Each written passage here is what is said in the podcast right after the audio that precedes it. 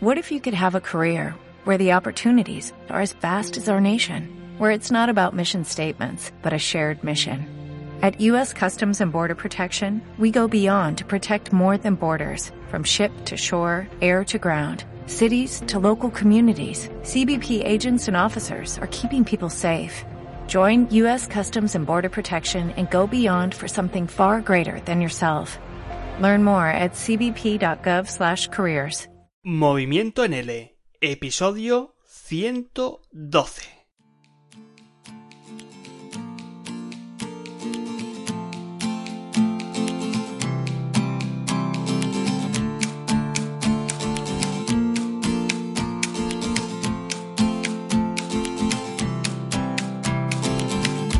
Bienvenido o bienvenida, mi estimado o estimada profesor o profesora de L Online.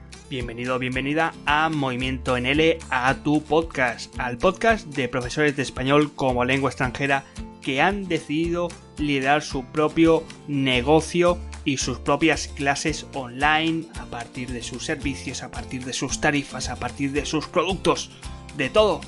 Y bueno, estamos ya a punto de terminar después de todo este mare magnum de tertulias que he ido publicando episodio tras episodio por aquí, por el podcast.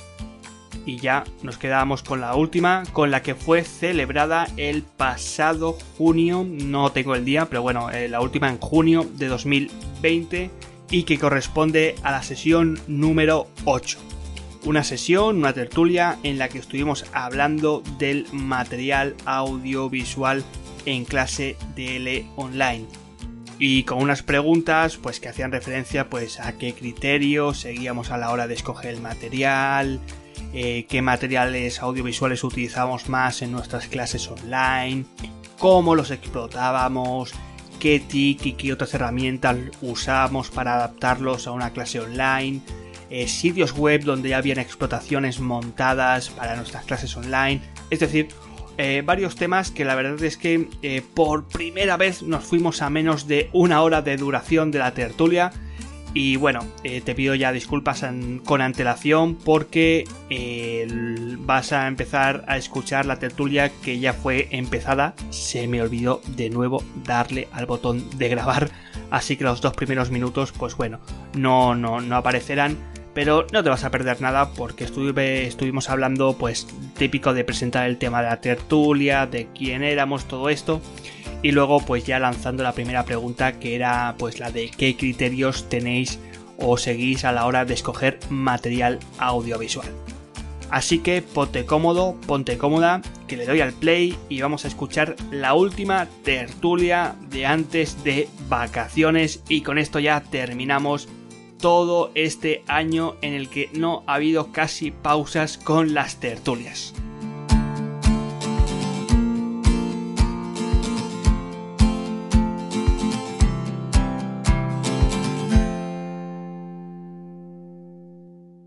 Continúa, por favor, Ana. Yo, eh, lo que dice Luz, eh, yo he encontrado también materiales con muchos errores.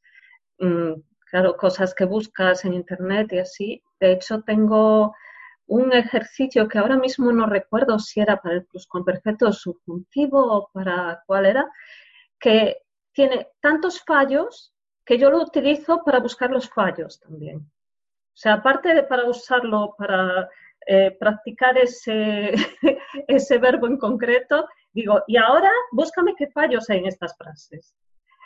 Y la verdad es que da mucho juego.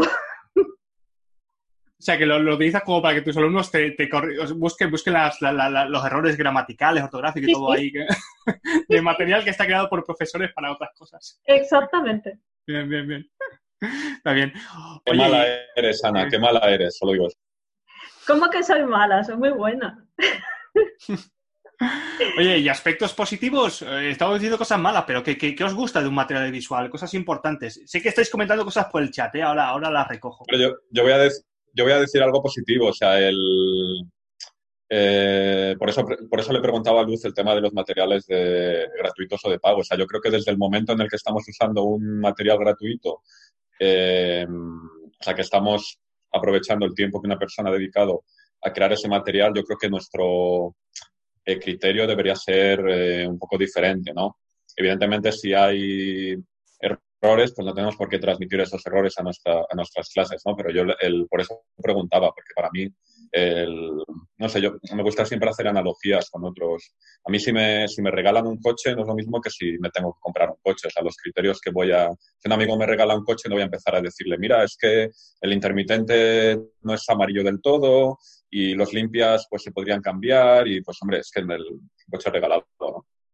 Eh, de hecho, tenemos este refrán tan bonito. A mí me gustan mucho los refranes de a caballo regalado, no le mires mucho el, diente, ¿no? Entonces, bueno, claro. yo creo que es un, es, un, criterio, ¿no? O sea, sí, pero em, no, digo, no digo, la crítica no hay errores, tenemos que solventarlo de alguna forma, o, pero tener un poco la actitud de que cuando encontramos algo, o sea, cuando encontremos algo gratuito que nos puede servir para nuestras clases, que nuestra primera reacción no sea, vaya, cuántos errores tiene, sino, primero agradecer ese trabajo que se han tomado y luego, bueno, si podemos de alguna forma solventar esos errores y usarlo para nuestras clases, genial. Claro, el comentario no iba en el sentido de una crítica a, a, quien produce el contenido, que como bien dices, Diego, nos ayuda muchísimo y nos regala gran parte de su tiempo laboral, sino más bien en la, iba en el sentido, en la dirección de la responsabilidad que tenemos los profesionales para buscar eh, contenidos de calidad, ¿no? Si no, no era una crítica a los productores que, que generosamente nos, nos dan y nos comparten sus contenidos. No, no, no, había notado aquí la, la, la, dicotomía material pagado, material gratuito aquí, a ver, pero bueno, es, también es un debate, es un punto interesante, ¿no? De, de eh, si pagásemos por material, ¿qué, ¿qué, estándares estamos buscando en ese material si pagamos, ¿eh? Pero bueno, están comentando cosas por el chat, ¿eh? eh mira, comentan cosas importantes a la hora de escoger material, por supuesto, el nivel de los alumnos, eh, la duración, que también es importante. Eh, Guiomar, por ejemplo, trabaja con niños, ¿no? Entonces, pues hay que buscar vídeos, canciones. Eh, bueno, que existen muchos, muchos más, más factores a la hora, a la hora de, escoger el material. Eh, ¿Queréis añadir alguno más? ¿Añadiríamos alguno más? Bueno, hola, saludos a todos. A ver, uno en uno, por favor.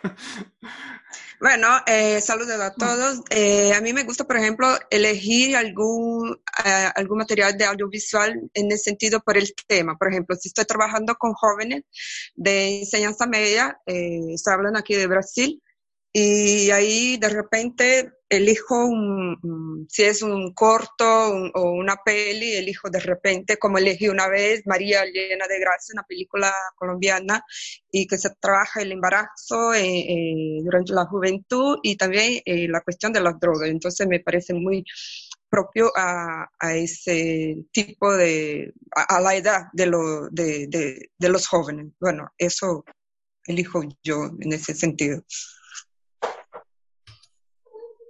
Eh, ya que has puesto el, tema sobre la mesa, el tema de los temas, el tema del tema de los temas audiovisuales, eh, ¿qué, temas escogéis para vuestros materiales audiovisuales y, y, cuáles son? O sea, ¿por, qué escogéis esos temas? O bien porque es el tema que marca la unidad, que en ese momento estéis trabajando en, vuestro manual o lo que sea, o más bien porque consideráis que ese tema, pues, por el contenido puede ser enriquecedor para hacer luego, no sé, algún tipo de debate en clase o para, o etcétera. Ah, yo puedo decir algo. Pues, Como, eh, pues como yo enseño la traducción en la universidad, yo intento elegir los textos que sean interesantes para mis estudiantes, para no perder su motivación durante toda la clase, para que siempre estén atentos y todo eso. Y también otra cosa, siempre intento buscar un texto que, mm, que pueda transmitir ah, información extralingüística que porque sabemos que los intérpretes y traductores siempre tienen que obtener algo nuevo, siempre tienen que buscar, investigar y todo, y por eso, además de pasar este texto para traducir, para obtener esta capacidad de traducción, siempre es mejor transmitir información, como he dicho, extralingüística. Eso. Ah, con esta lingüística te refieres a que toque pues temas eh, de la realidad, de... Exacto, por ejemplo, que sean los textos actuales, por ejemplo, de lo que está pasando actualmente en el mundo. ¿Sí? Y así están en corriente de lo que está pasando en el mundo y también obtienen esa capacidad de traducción e interpretación. ¿Alguien más quería añadir algo de esto que ha levantado? Creo que eras tú, Emilia, quien ha levantado la mano. Emilia, activa el micrófono si te quieres manifestar aquí. Ahora. Sí, eh, eh, yo también, yo escojo el material dependiendo del nivel de participante, de la edad, del interés, porque de nada me vale ponerle un tema de, una biografía si no le gusta, prefiere el deporte. O como un alumno que estaba preparando para un examen y le gusta la historia, nunca había estudiado historia contemporánea porque no le, no le ha tocado oportunidad, pues entonces le busqué videos de, de historia contemporánea que la BBC Mundo tiene muchos historia de América, que tampoco conoce nada. Entonces, uh -huh. interés, eh, bastante buen material, cortos, videos de 4, 5, 6, 7 minutos, con lo cual se puede trabajar completo en una clase. No tenía que estarlo comenzando a por picar por pedazos y a, no nada, sino completo. Eso eh, añado una cosita nueva, ahora me comentáis más. Eh, claro, los que trabajamos con clases eh, online, cada uno vendrá de un contexto diferente, pero los que trabajamos de, en clases particulares, sobre todo, como, como, como autónomos, eh, damos una gran importancia, o al menos nuestros alumnos dan una gran importancia al uso de materiales relevantes que sean pues de sus intereses, de su conocimiento del mundo. Y a mí esto lo que al menos a mí me lleva muchas veces a negociar el, el, contenido y a negociar muchas veces los materiales con mis alumnos sobre qué les gustaría que yo llevase a clase. ¿Vosotros o vosotras dedicáis tiempo a negociar con vuestros estudiantes sobre qué tipo de temas gustaría tratar en vuestras clases, también que afecten, por supuesto, al material audiovisual? Claro. ¿Cómo, ¿Cómo, lo hacéis? ¿Preguntas abiertas o preparáis algún texto? O... Directamente, preguntas directas. Sí, yo también. ¿Mm? Vale, bueno, la, los temas de interés del alumno los puedes descubrir de muchas formas, ¿no? Los puedes descubrir en la clase de prueba. Si el alumno tiene algún perfil, alguna página, ¿no? algo, puedes investigar un poco. Y yo la verdad que lo que más utilizo es durante las, durante las mismas clases, ¿no? Las clases a veces salen conversaciones, salen historias, te vas tomando notas, ¿no? Pues al estudiante le gusta este tema, le gusta. Lo que está claro es que al, las, en las primeras clases es difícil porque no conoces todavía. Pero bueno, según le vas conociendo, pues ahí eh, pues le vas, le vas conociendo mejor y vas eligiendo los, los materiales. Claro, la, la, y la, la, intención de la, por qué estás tomando la clase, la motivación. Si es por hobby, si es para, para preparar un examen, entonces ahí uno te toca revisar qué material que tenga la exigencia a la cual él, para el cual está tomando la clase. De eso estuvimos hablando en una fantástica tertulia de la clase de prueba en la que estuvimos hablando sí. sobre cómo analizábamos todo esto a la hora de cuando encontramos un alumno que contactaba con nosotros y cómo y qué tipo de qué, hacíamos antes de la clase de prueba, qué hacíamos durante y qué hacíamos después, pues para sobre todo analizar y sondear todo esto de temas, de pues de estilos de aprendizaje, de qué le gustaba, cómo quería hacerlo, los objetivos. Eh, os lo recomiendo que echéis un vistazo al vídeo. ¿Algo más para añadir en cuanto a criterios, selección de material? Eh, os saltamos al próximo tema. Bueno, luego por, por fijar un poquito otro clavo, el, es muy importante el tema, aparte de los intereses, ¿no? que sería como la personalización, pero luego un poco la, especialidad que tú tengas y al estudiante ideal al que, te, al que te dirijas. ¿no? Si tienes un estudiante ideal, digamos que vas a tener ya una, plantilla, un programa estándar, llámalo ¿no? como sea, eh, vas a tener una base de la que, de la que partir, ¿no? Si tú eh, das clases a estudiantes que quieren preparar exámenes de ELE, pues no tiene que ver si das clases a estudiantes que quieren el español para hablar con su familia, ¿no? Entonces esto, esto ya te va a marcar, te va a ayudar al principio a, de todos los posibles materiales a, a, elegir un conjunto, ¿no? Para ese, y tenerlo preparado. Y luego lo vas personalizando con cada alumno, ¿no? Pero ya la personalización no es tan grande, al menos es mi opinión. Um, no te digas, Diego, yo tengo también niveles iniciales y ahí es todo un mundo, ¿eh? La gran mayoría son muy, son muy proclives a escoger, me gusta el material audiovisual, o sea, son vídeos y todo esto les gusta, es algo que se consume muy rápido. Pero luego hay otros que dentro del mismo nivel que, que no les interesa tanto, que prefieren pues eh, cosas quizá más de hablar, más de producción y si es algo pues de, de input que sea incluso textos, ¿eh? es muy raro, pero bueno, sí, la gran mayoría son de, son de audiovisuales. ¿Alguien más? Saltamos de tema. Eh, sé que lo habéis comentado por ahí ya, pero bueno, eh, ¿qué? Vamos a hablar del qué. ¿Qué tipo de contenido estáis llevando a vuestras clases, a vuestras eh, clases online en cuanto a materiales? Creo que la gran, al menos lo que se ha escuchado más o lo que se ha puesto, se ha leído más en el chat es que lleváis cosas cortitas, puede ser, cosas, vídeos muy cortos, de cortometrajes, o no lleváis estas, a veces hay explotaciones didácticas de, que te pueden llevar varias sesiones de clase. Eh, no sé qué tipo de, material lleváis a clase y qué es, si son vídeos, si son anuncios, si son canciones, qué, qué tipo lleváis a clase. Bueno, si puedo hablar. Eh, durante el tiempo de la clase, generalmente yo no, no utilizo videos, eh, videos muy largos eh, para no utilizar realmente el tiempo de la clase. Así que utilizo videos, videos más cortitos. De ahí, como tarea, siempre les recomiendo como, como una exigencia que vean cuando es un curso muy básico, ahí recomiendo cortometrajes y ahí cuando estamos ya avanzando, ya tiene un nivel mejor de la lengua y se puede entender, y ahí sí les recomiendo películas, que ahí tiene ahí como que dos horas y todo. ¿Y las películas recomiendas para fuera de clase? Sí, porque, por ejemplo, doy clases online, aunque también soy profesora de la escuela eh, tradicional, pero infelizmente aquí en Brasil ya no tenemos tantas oportunidades para dar clase de español porque ya no hay clase de español en la escuela tradicional generalmente. Entonces me quedo con la clase online y ahí eh, los estudiantes, los alumnos prefieren una o dos horas a la semana. Entonces, para que no se lleve tanto tiempo durante el tiempo de la clase que está pagando, utilizar esos vídeos porque se toma tiempo, ¿no? De repente hay un problema de conexión o algo así. Entonces, realmente prefiero algo como tres, cuatro minutitos para la clase y como tarea, sí, siempre cortos, eh, vídeos que sea de 20 minutos de algún episodio de una serie, que sea una telenovela, y cuando tiene un nivel más avanzado, sí, una película, como tarea de casa. Mm, como tarea de casa. Ah, está bien. Más, más, más aportaciones. Me ha dicho Félix que quiere, que quiere intervenir, que quiere aportar. Mm. Oye, interrumpid. que, que ha sido más rápido, en serio. Interrumpid si queréis. Va, Carmen, luego Félix, ¿eh? Que está por ahí.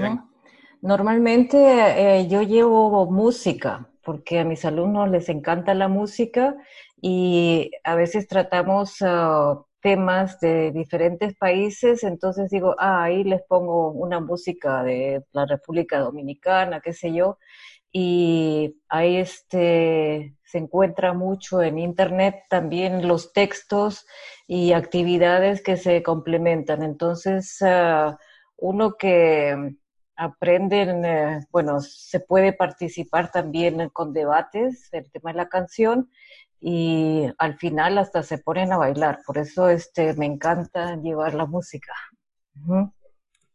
Bien. Félix. Hola Sergio, hola, buenos días, buenas tardes, buenas noches a todos. Bueno, quiero hacer un aporte breve y una pregunta especialmente a los de la Unión Europea, los que están ahí en Europa. Bueno, mi aporte es que estoy de acuerdo con el uso de material audiovisual, en especial algo que me ha llamado mucho la atención y me ha resultado bien exitoso, voy a escribirlo aquí en el chat, es un add-on o un complemento de Google Chrome que se llama Netflix Party.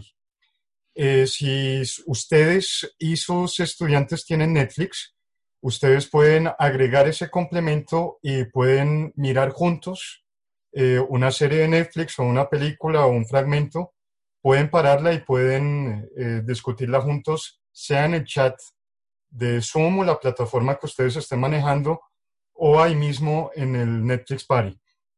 me ha funcionado muy bien porque ahí nosotros hemos hecho eh, algunas discusiones simultáneas con, mis, con mis estudiantes y ellos también lo disfrutan bastante. Y mi pregunta eh, para los de la Unión Europea es la siguiente. Hace un año o un par de años, el Parlamento de la Unión Europea estaba mm, discutiendo el asunto de la legislación para usar eh, productos protegidos por derecho de autor. Eh, yo les pregunto esto porque si la Unión Europea está restringiendo en el asunto de, por ejemplo, hacer videos de YouTube o tutoriales que nosotros utilicemos parte de música o parte de un material protegido por derecho de autor, eso nos perjudicaría al resto del mundo. Entonces, eh, no sé ustedes cómo han hecho para la cuestión de sus mismos tutoriales o las adaptaciones en especial para video en YouTube. Gracias por su atención. Ah, pregunta, ¿alguien que haga videotutoriales en YouTube, que ponga musiquita de fondo, que tenga derechos? ¿No hay youtubers por aquí?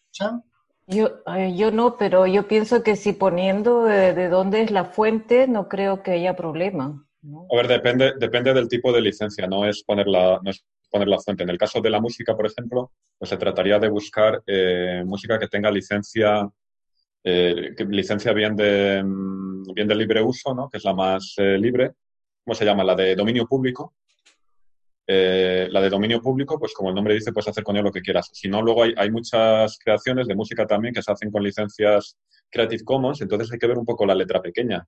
Hay licencias de Creative Commons que permiten usarlo para fines eh, no lucrativos, otras permiten para fines de todo tipo, otras eh, pero bueno, esto, esto mm, es, mirarlo un poco, en especial con la bueno Sergio, yo creo que conoces más el tema de las... Conozco el, tema, el tema podcast, el tema podcast y creo que funciona lo mismo, ¿no? Hay, como tú has dicho, hay pues música que no tiene derechos, que se llama Free, ¿cómo se llama? Free, Free yo que sé, eh, Free Safe o algo así, que la puedes poner tal como te la descargas, tal como la pones, luego tienes Creative Commons, que siempre pues tiene algún tipo de atribución al autor, a lo que sea, y luego tienes... Pues, algunas no, hay, hay un montón de, algunas Hay algunas que no es, leerse la licencia y, hacer lo que. Entonces, si pone atribución, pues en teoría tienes que atribuir y vas a ser del 0,1% de personas que atribuyen licencias Creative Commons, ¿no? Les vas a dar una. Hmm. La mayoría. Y luego tienes otras que son de compra. Tú compras la licencia y ya está. Se pueden comprar. ¿eh? Pero bueno, es un tema, mira, yo digo la verdad, Félix, eh, yo he ido a muchos seminarios y allí pues ponen, o sea, ponen eh, explotaciones y tal, didácticas donde sí que creo que hay derechos, ¿no? Lo, lo, lo, lo, bueno que había antes en aquel entonces es que eso se quedaba allí más o menos y no salía. Ahora que eres profesor online y esto lo publicas en YouTube, lo ve todo el mundo, entonces ahí sí te puedes poner en problemas. La verdad es que sí.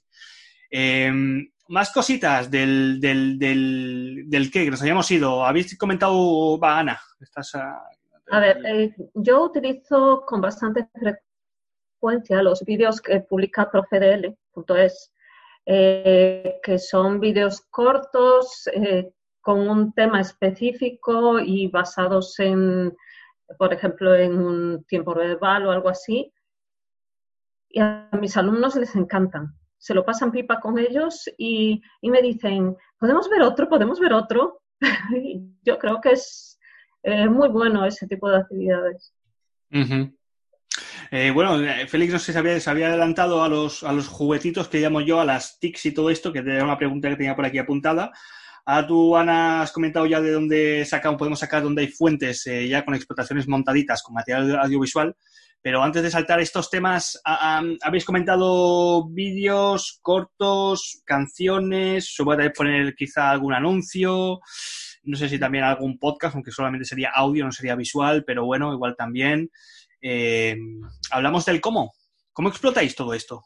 Pues claro, una cosa es que lo tenemos ya detectado, pero ¿cómo, cómo estáis explotando? ¿Cómo, ¿Cómo, usáis estos materiales? Eh, ¿Seguís tal cual las indicaciones de profe Dele? ¿Lo ponéis así y ya, pues según lo que me digan las instrucciones del profesor, es lo que voy a hacer? ¿O tenéis algún tipo de sistema de procedimiento a la hora de usar estos materiales?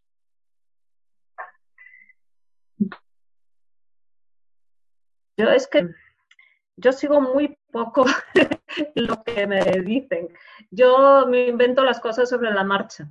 Y dependiendo de qué alumno sea, como yo tengo clases particulares, pues mm, con cada uno lo hago de una manera diferente. Como vea en el momento que lo necesito. Eh, si veo que el alumno tiene un problema concreto, pues intento incidir en eso. Y de repente se me ocurre, pues en el visionado, oye, pues aquí lo paro y le hago unas cuantas preguntas por mi cuenta, pues también lo hago. Totalmente.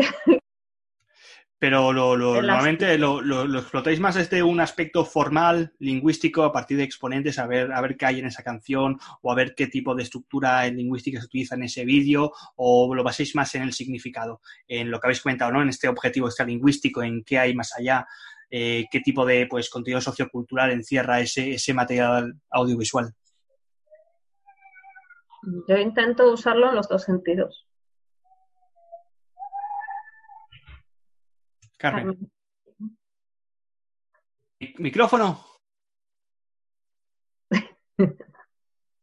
Lo uso por el, el, significado, ¿no? Porque la parte gramática, como ya tengo, es, eh, bueno, ya es un grupo, dos grupos de 16 años que tengo, ¿no? Y a ellos no les interesa mucho la, la parte ya gramática, ¿no? Sino más que nada el, el, el significado, lo que transmite. En cursos básicos sí, o sea, vamos a practicar el serie star, por ejemplo. Entonces ahí sí este, lo uso de forma gramatical. Sí. ¿Más aportaciones? De momento es un 50-50, la mitad, la mitad. Yo los, los lo, poco que uso, uso a veces cortos, bien, bien, de, bien de YouTube, de mm, Campos Difusión, tiene algunos divertidos. Me acuerdo ahora de de una pareja que se pierde con el coche y empiezan a discutir, y otro de una chica que es adicta al Instagram, que ese, bueno, ese del Instagram con cierto público lo pones al principio de la clase y ya te hace la clase prácticamente, si quieres hacer una clase de, de conversación, de debate. Entonces, bueno, como, mi, como mis clases están más centradas en la producción oral, normalmente utilizo los cortos para, digamos, un disparador para luego conversar, ¿no? Digamos, para tener un, en lugar de decir, eh, ¿qué pensáis de Instagram? Pues pones el, este vídeo y eso ya da, da para hablar, ¿no? Porque además, para contextualizar y todo esto, ¿no? O sea, como un, Además es que esa, mm, esa parte de campo de difusión yo creo que es de lo, de lo más profesional, lo que mejor está. O sea, está muy, está muy bien hecho. Yo he visto dos o tres cortos, no he tenido tiempo de verlos todos y me parece muy... Es muy, muy divertido, muy, o sea, está muy, muy bien hecho y creo que da, da mucho juego. Luego tiene, una, luego tiene una explotación, pero yo como Ana soy también un poco anárquico, a veces lo miro, a veces no. Tiene una explotación que puede ser expresiones, preguntas, entonces, eh, bueno, esto es en concreto de difusión, yo creo que, yo creo que si lo que quieres es hacer una clase de, un poco de producción oral, de conversación, de debate, dan, mucho juego. Vamos, con un corto puedes hacer una clase o media clase. Eso, bueno, eso que comenté es una característica ya del profesor un poco más veterano, ¿no? De que, pues bueno, ya sigue su camino, o sea, no sigue el camino de las instrucciones. Están para guiarte, pero no para que lo hagas tal cual te lo indican. Emilia, que está levantando la mano. Sí, eh, yo a veces lo he hecho que eh, lo hago como si fuera dictado, la voz del, la voz del, del, que narra el video es el que le hace dictado.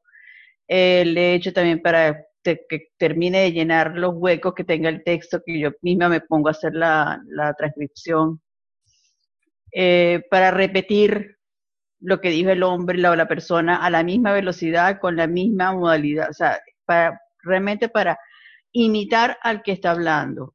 Entonces así le hago, le hago producir velocidad y le hago producir palabras correctamente. Ah, de hecho, sí, pues son pequeños, son los, los, cortos de, por lo menos los de la BBC Mundo, que me gustan mucho, como son cortos y los periodistas son de, tanto de España como de América Latina, pues entonces tiene la variedad del español, la puede escuchar. Interesante. Ajá. Hola, Hola. Eh, yo cuando impartía clases en la escuela normal eh, para la enseñanza media y ahí, bueno, una de las actividades yo realmente les pedía o el corto o una, una peli como tarea, claro, y ahí la, de ahí la actividad sería, bueno, con una, tenía una nota, ¿no? Claro, porque los alumnos no quieren hacer nada sin, sin tener algo. Y yo siempre hacía, por ejemplo, preguntas eh, que no eran verdaderas, que no hacían parte de, de, de, eso, para ver si realmente habían visto, o sea, porque si, si te digo de eso, de la pelea, que, que la chica salió con ese chico que se llama Juan y que, bueno, ella viajó y en realidad en la peli ella estaba embarazada y su novio no era Juan, era que sea José, por ejemplo, y si la persona, el alumno, realmente vio la peli o el corto, va a decir, no, no, no, no es eso, ella no viajó, ella bueno, y, de ahí podemos eh, eh, charlar, no solamente contestar, por ejemplo, a veces el alumno solo quiere, ah, sí, eso, eso pasó, exactamente, y no, si, si sabe que no, que lo que estoy hablando es una tontería, me va, bueno, no, no, profesora, eh, la chica no hizo eso. Entonces, eso me parecía como que era necesario, porque si no, bueno, voy a copiar aquí de, de algo y decorar todo, memorizar todo lo que pasó en la peli y dale. Más ideas, más, más formas de cómo explotáis el material. Eh, yo tengo una buena lista, eh, pero bueno. ¿Quién habla por ahí? Ricardo. Eh, hola. Eh, yo creo que es buena la idea esta de que el alumno cree a partir de, de lo que ha dicho, creo que Silmara me parece, ¿no? O sea, hay un vídeo y luego da, da pie a discutir, o sea, no es, porque hay vídeos, hay vídeos que puedes aprender pues formalmente la gramática. Eh, creo que Ana Peña mencionó, que lo veo aquí, que lo leo profe de L, pero también hay uno que se llama Vídeos L, que va por niveles, eh, y hace dos años me lo pasó una colega y, y, está bien porque va por niveles y por contenidos eh, gramaticales, funcionales, y hay unas actividades de ejercicios y, y también está el vídeo que se puede explotar de otra forma, ¿no? ¿Cómo se llama, perdón? Ah, lo, lo, voy a escribir aquí en el chat. En el chat. Ah, la, gracias, la, gente, la, gente, que estáis en Facebook se siente haber venido aquí, ¿eh? Luego, luego, luego lo copio, si me acuerdo. Hago un copiar y pegar allí. Y está. Bueno, sí. vídeo se le, pero voy a buscarlo aquí en el, en el, en el en, en internet para estar seguro y lo, lo, copio. Eh, creo que ya he escribido ahí. Y no es nuevo, ya ¿eh? Está no es escrito, nuevo, creo. Claro, no es nuevo, es este. Bueno, Ricardo, que te lo da bien masticadito, ¿no? Por competencias y todo bien. bien bueno, bien... sí, pero no es nuevo, fue hecho, no sé.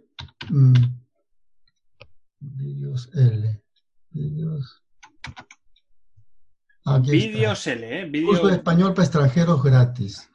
A ver. Eh... Haz un copiar y pegar al chat. Luego, luego ya me encargo yo de, ¿eh? de, copiarlo, sí, al, y, al chat de eh, Facebook. No, la gente se me enfada. Lo pongo en. Y ahora estoy aquí en, de Ana, pero ¿cómo vuelvo a Sergio? Voy a Sí, Sergio, ¿no? va- Vamos a hacer un tutorial de Zoom. Mira, tienes que irte al chat y entonces ves que pones enviar a y entonces ves con una pestañita que pondrá Ana. Entonces tienes que poner todos en el chat. Ah, ya, ya, ya. Es tutorial de Zoom.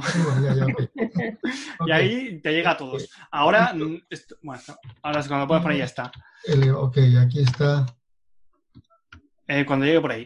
Eh, bueno, yo también he ido, he hecho, una- ahora sí, ¿eh? Video L en singular, ¿eh? Videol.com, gente de Facebook, videol.com. Ustedes pican y ahí hay para profesor, un lado para el profesor y otro lado para el alumno. O sea, Ahora también vamos a hablar de, de lugares donde podemos encontrar vídeos ya explotados y, y todo esto.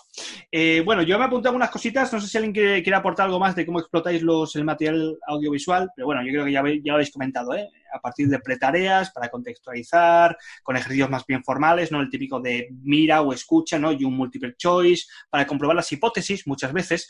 Ahora vamos a ver cómo se puede manipular muy fácilmente un vídeo, cómo podemos parar, ¿no? Decirle, bueno, ¿tú qué crees que va a pasar a continuación? O incluso ponerlo al revés, poner la parte final del vídeo y decir, bueno, ¿tú qué crees que empezó el principio? Eso también se puede hacer con sonido. Le podemos quitar el vídeo, ¿eh? esto es muy fácil hacerlo con Zoom, que ahora lo veremos. Se quita el vídeo, ¿no? Y solamente se deja el sonido y a partir del sonido a ver qué cree que está pasando.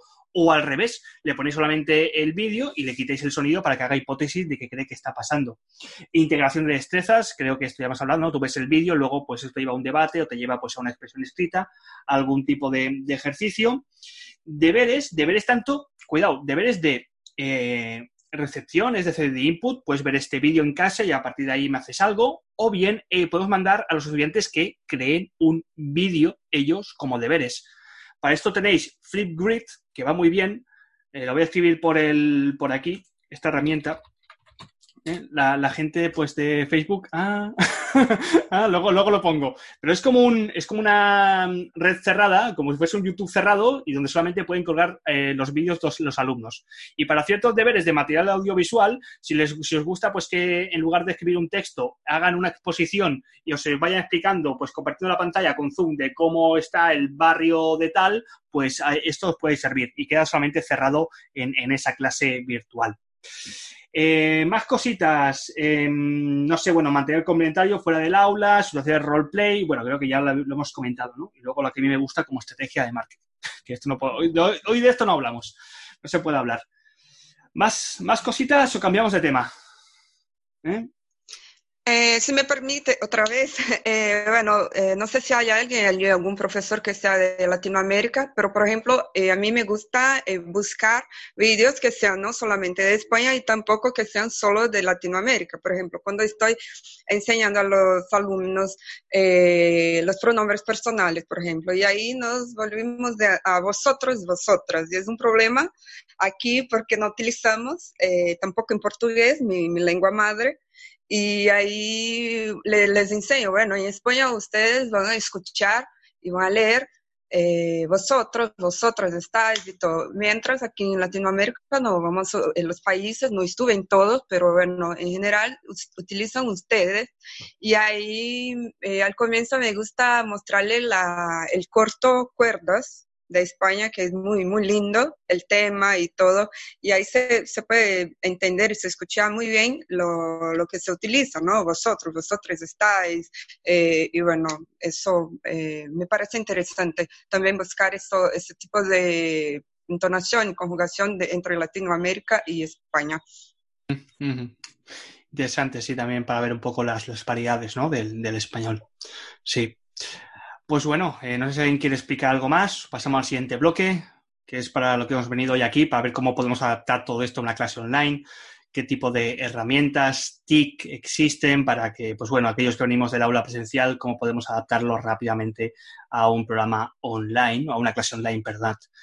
Eh, ¿Qué usáis para, para, para, poder hacer todo esto que hemos hecho antes, pues con los proyectores o con las pantallas del ordenador ahí en clase o las cosas que, que hayáis hecho? Eh, ¿Cómo pasamos esto a una clase online? Edpuzzle es muy bueno para los videos, porque es... puedes...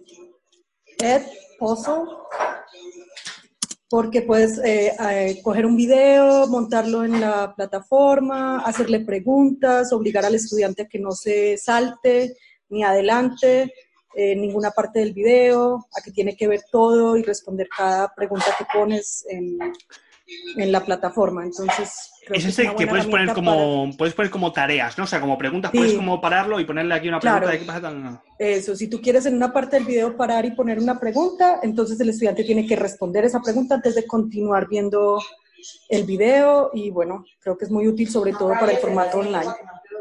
Y esto luego se puede, se puede compartir, es decir, hay como una, se puede, hay como una red de profesores que estos luego se comparten, hace público para que otros puedan utilizar. Hay unos, hay unos que son disponibles gratis, o sea que si tú buscas un tema en Edpuzzle, hay unos que ya están hechos, que ya están listos por otros profesores o tú puedes crear el tuyo.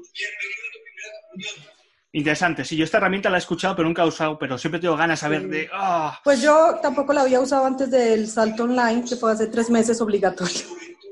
Pero, pero sí sirve mucho sobre todo por eso, porque como a veces no sabes si los estudiantes, si no estás en el salón, no sabes si están viendo completo el video, si se lo saltan, te permite como controlar eso.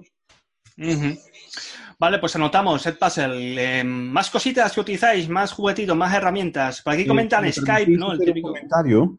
Eh, eh, hay que tener presente que para todos ha sido eh, desde hace tres meses eh, un poco apresurado el, comenzar a, dar clases, eh, salir de lo presencial a, a las clases online.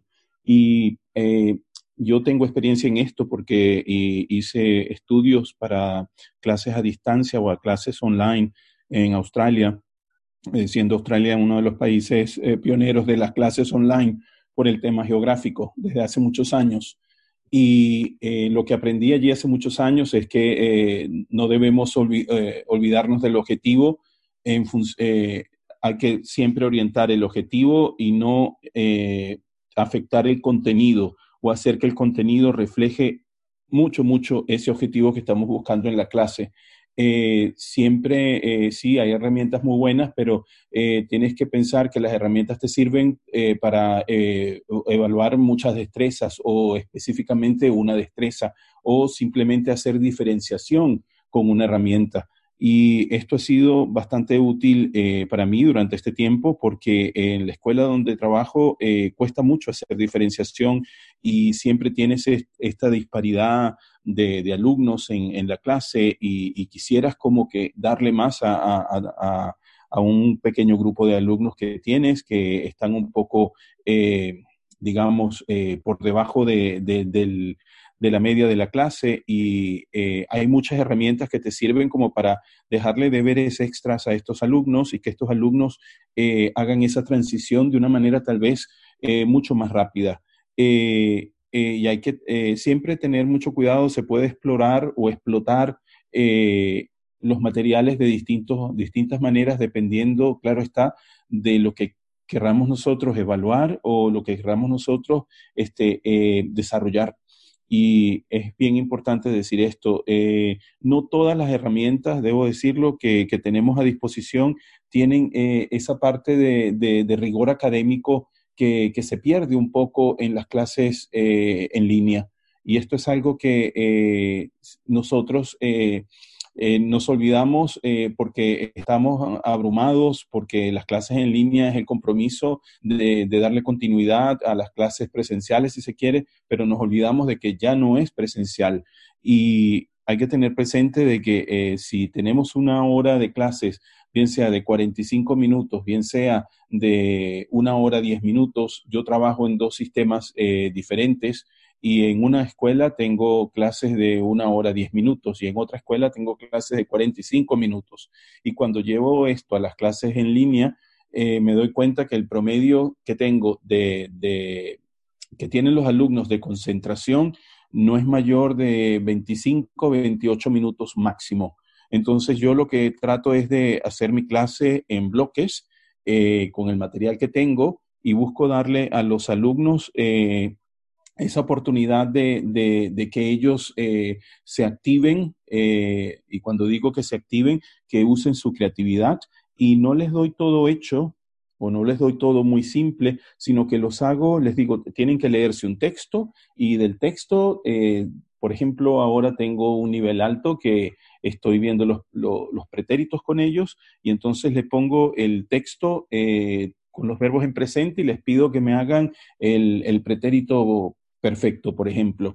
Eh, y entonces, eh, claro, allí veo hasta dónde ellos eh, manejan no solamente la conjugación de los verbos regulares y irregulares, sino también busco los marcadores temporales y puedo hacer diferenciación al mismo tiempo. Entonces, hay, hay mucho que se puede usar, pero hay que siempre tener presente esa eh, es esa, eh, el, tema cuantitativo del tiempo que el alumno te permite eh, tenerlo presente allí, atento. Mm. Esto que comentas, Carlos, un, pues un, día de esto vamos a hacer una tertulia especial de, aprovechando que ya ha pasado el tiempo y ya pues hay mucha gente que ha saltado al, mundo online así de forma de repentina y ya pues ya ha acumulado unos cuantos meses dando clases, pues aprovechar un poquillo para, para ver exactamente qué, cómo, estáis arreglando y cómo estáis solventando todos estos problemas, porque cada uno viene en un contexto de aprendizaje diferente, de enseñanza. Nosotros nosotros llevamos, somos clases eh, pues eh, como autónomos de forma individual y entonces esto pues la verdad es que todos estos problemas no los tenemos, ¿eh? pero bueno, muchas gracias por tu aportación. me he perdido, pues no sé cuál era la pregunta, era ¿de qué estábamos hablando? De, de, de, alguien me ilumine. ¿De las herramientas eran? ¿Sí, no? ¿De qué herramientas? De... Vale. más cositas.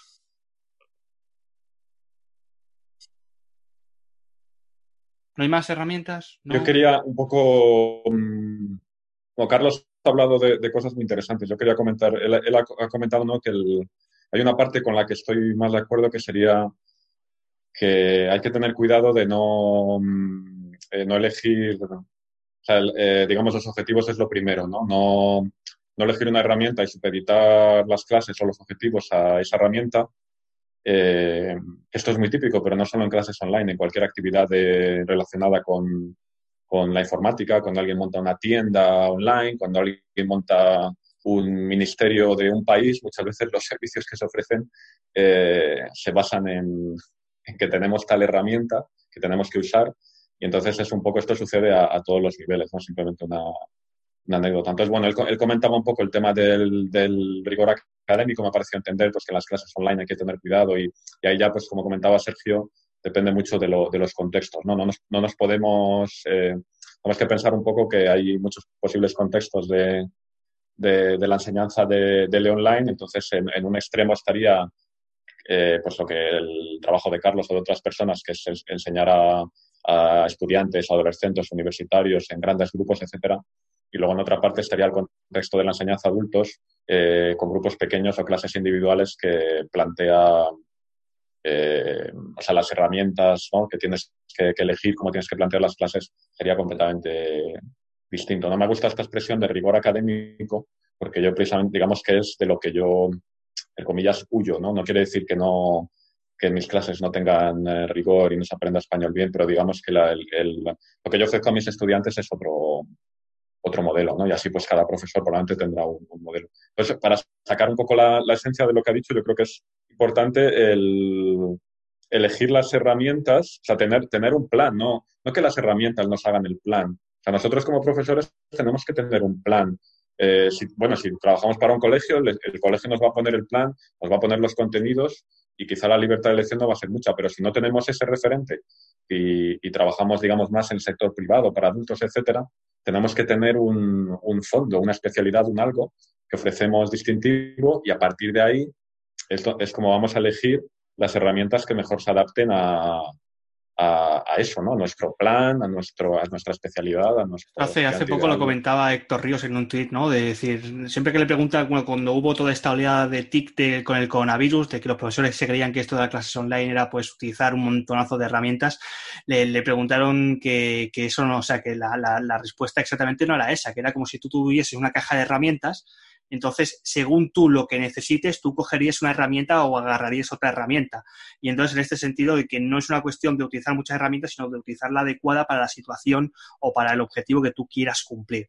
Que, bueno, que si queréis nos saltamos esta parte de las TIC y nos vamos ya a otra cosa, ¿eh? que tenemos que ir terminando, que ya casi llevamos a una horita. Eh, han comentado el puzzle, vamos a, vamos a decir herramientas universales que sí que, bueno, o que utilicéis vosotros según vuestro contexto de enseñanza. Eh, habéis dicho al puzzle, para quien comentado Skype, también puede ser Zoom, ¿no? La opción de compartir pantalla, tú puedes compartir un vídeo en YouTube, por ejemplo, de una forma muy cómoda y a partir de YouTube pues, ya lo puedes manipular. Puedes decir que pues eh, ir para adelante, para atrás, la velocidad, le puedes incluso poner subtítulos si en el caso de que haya.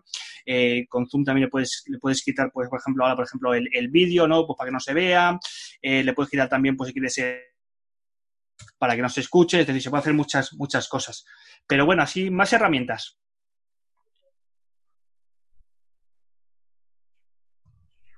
Sí, yo quería decir algo con respecto al comentario de, Carlos.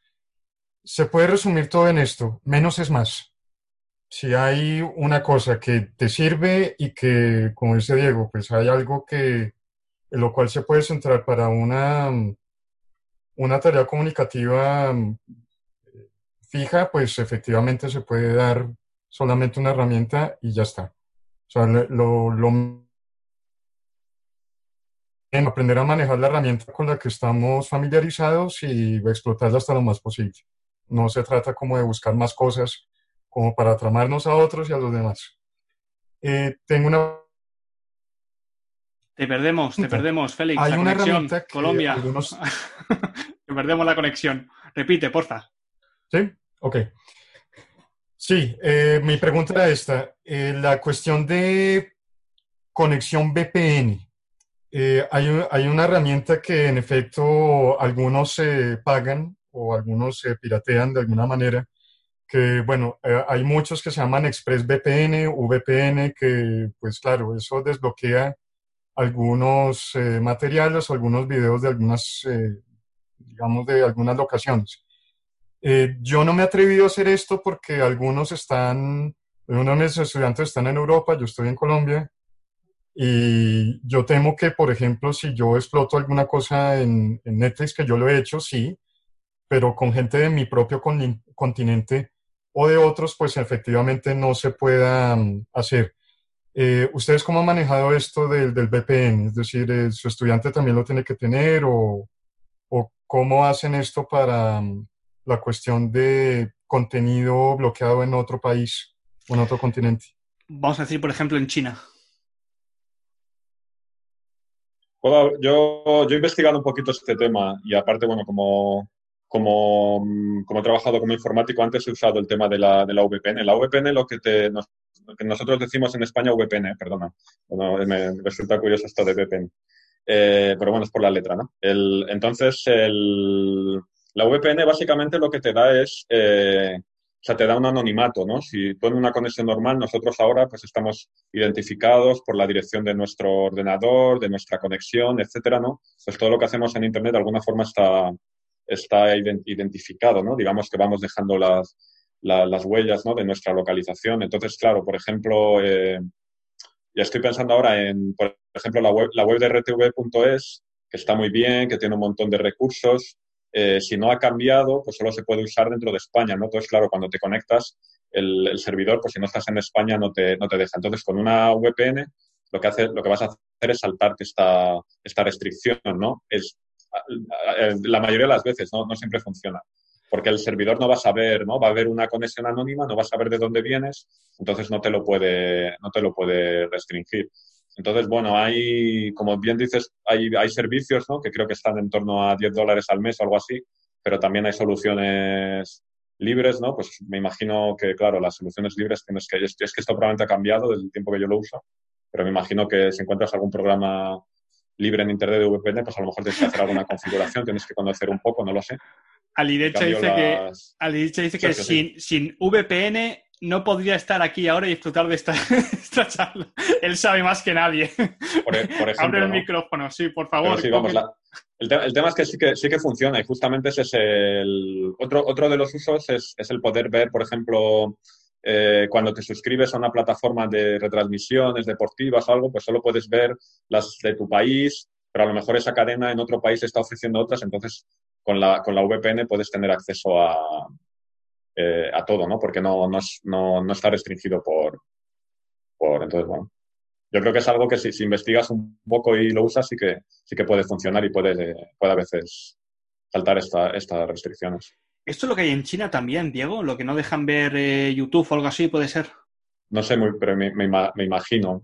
Algo así. Que a lo siempre... mejor en China necesitas algo más que VPN, no lo sé, no soy experto. Mm, o sea, se buscan, ellos tienen sus, sus, mecanismos así extraños, supongo que será con esto, yo qué sé, y se, se, para ver, sobre todo para acceder a Google Docs y todas estas cosas que no pueden hacerlo, pues hacen este tipo de, de cositas. Eh, oye, vamos a ir terminando ya. No sé si alguien que añadir alguna herramienta más, que veo que no ha tenido mucho éxito esto, ya que aquí la gente como lo que le gusta las TIC iba a soltar todas. Eh, vamos a terminar hablando de sitios web donde podemos encontrar, sé que ya habéis citado algunos, sitios web donde podemos encontrar eh, explotaciones eh, de material audiovisual L. Habéis comentado por ahí, creo que era vídeo L, ¿no? o no habéis comentado o algo así, igual solo lo comento ya ahora. profedl.com también, difusión, que también te hago unos esto. Yo también añado cine L. Lo voy a comentar por aquí, cine L que no creo que se actualiza mucho, pero sí que tiene algunas explotaciones hechas a partir de, de cositas de, de, cine. Pero bueno, no sé, ¿qué más? ¿Qué más tenéis por ahí?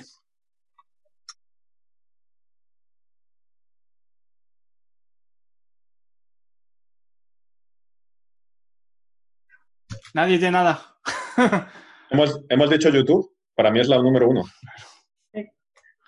YouTube. Porque ahí está, ahí está todo, ¿no? Cuando no sé si comentaba eh, Estaba del tema de Netflix, ¿no? Hombre, claro, ver una película entera en YouTube va a ser más difícil, pero probablemente en YouTube vas a encontrar vídeos cortitos, tal, y no, y a mí esto del Netflix, de que tienes, primero tienes que tener en Netflix, luego la forma de compartirlo, si es legal, me parece que no sé si te va a añadir algo, ¿no? Con todo el contenido que hay en, hombre, si quieres algo muy específico, que solo sale en una película y tal, pero si no, yo creo que YouTube es el recurso audiovisual número mm. uno, ¿no? No sé.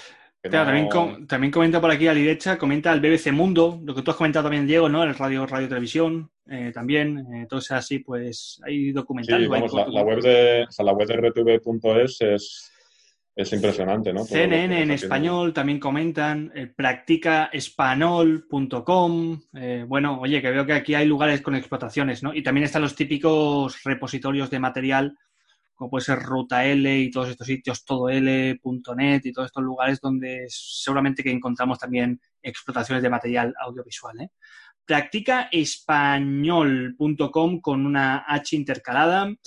Eh, National Geographic también, también puede ser algo por ahí, lo que encontremos. ¿eh? O sea, hay muchas, hay muchas, todo L, sí, que se me había olvidado decirlo. Bueno, hay, muchas, hay muchos lugares ¿eh? donde podemos encontrar eh, material audiovisual. Pues bueno, chicos y chicas, eh, no sé si alguien quiere añadir algo más o concluimos aquí la tertulia, que creo pues que nos vamos todos con un montonazo de, pues al menos de, lugares donde encontrar, de cómo explotar el material, de cosas de la música de YouTube, del VPN. Entonces, vamos, hoy vamos a dormir sabiendo que es VPN, sabiendo cómo la gente entra aquí usándolo para saltarse las restricciones y también pues para utilizarlo con nuestros alumnos, por supuesto. Eh, muchísimas gracias a todos y a todas. Que sepáis que esto se va a quedar grabado, este vídeo allí en Facebook. Eh, yo en cuanto pueda escribir el articulito y a ver si para julio, yo en julio voy a estar muy liado, que estoy de, encuentros didácticos, pero a ver si para julio eh, puedo, podemos celebrar, al menos que sea la última antes de, verano, antes de irnos de vacaciones, para, para, que podamos estar todos por aquí. ¿Ok? ¿Sí? Pues bueno, muchas gracias a todo el mundo y nos vemos en la siguiente tertulia. Chao, chao, chao. Adiós. Chao, chao, adiós.